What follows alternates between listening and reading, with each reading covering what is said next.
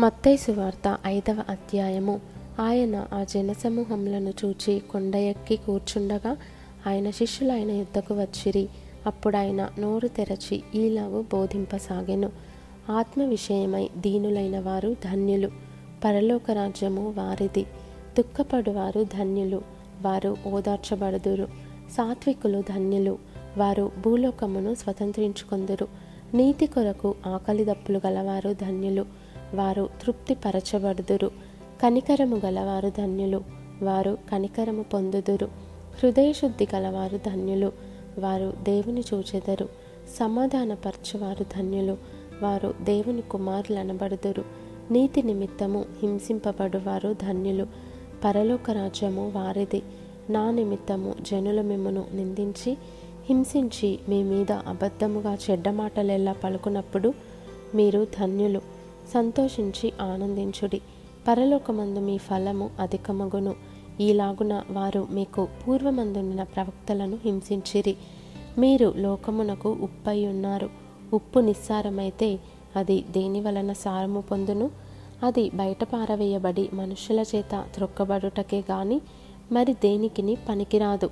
మీరు లోకమునకు వెలుగై ఉన్నారు కొండ మీద నుండి పట్టణము మరుగై ఉండనేరదు మనుషులు దీపము వెలిగించి కొంచెము క్రింద పెట్టరు కానీ అది ఇంట నుండి వారికి అందరికీ వెలుగిచ్చుటకై దీపస్తంభము మీదనే పెట్టుదురు.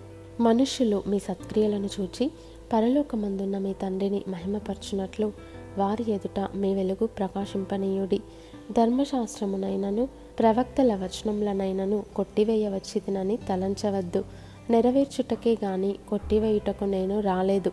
ఆకాశమును భూమియు గతించిపోయిననే గాని ధర్మశాస్త్రమంతయు నెరవేరు వరకు దాని నుండి ఒక పొల్లైనను ఒక సున్నాయైనను తప్పిపోదని నిశ్చయముగా మీతో చెప్పుచున్నాను.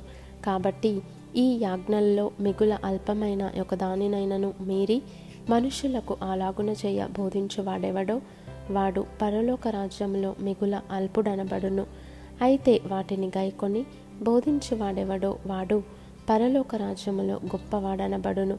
శాస్త్రుల నీతి కంటెను పరిసయ్యుల నీతి కంటెను మీ నీతి అధికము కాని ఎడల మీరు పరలోక రాజ్యంలో ప్రవేశింపనేరని మీతో చెప్పుచున్నాను.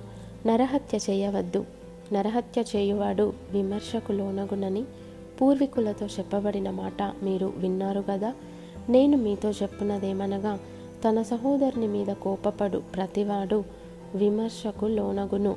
తన సహోదరుని చూచి వ్యర్థుడా అని చెప్పువాడు మహాసభకు లోనగును. ద్రోహి అని చెప్పువాడు నరకాగ్నికి లోనగును. కావున నీవు బలిపీఠమునొద్ద అర్పణము నర్పించుచుండగా నీ మీద నీ సహోదరునికి విరోధమేమైనను కలదని అక్కడ నీకు జ్ఞాపకము వచ్చిన ఎడల అక్కడ బలిపీఠమునెదుటనే నీ అర్పణము విడిచిపెట్టి మొదట వెళ్ళి నీ సహోదరునితో సమాధానపడుము. అటు తర్వాత వచ్చి నీ అర్పణము నర్పింపుము.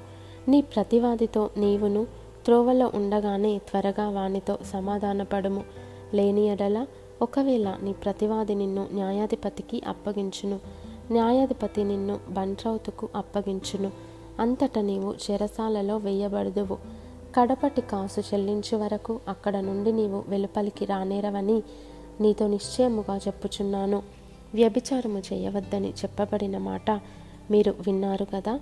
నేను మీతో చెప్పున్నదేమనగా ఒక స్త్రీని మోహపు చూపుతో చూచు ప్రతివాడు అప్పుడే తన హృదయమందు ఆమెతో వ్యభిచారము చేసిన వాడగును నీ కుడికన్ను నిన్ను అభ్యంతరపరిచిన ఎడల దాని పెరికి నీ వద్ద నుండి పారవేయము.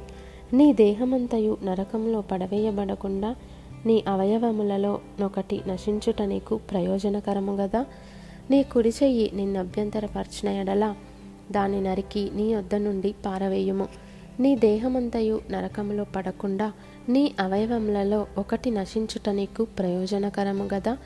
తన భార్యను విడనాడువాడు ఆమెకు పరిత్యాగ పత్రిక ఇయ్యవలెనని చెప్పబడి ఉన్నది గదా?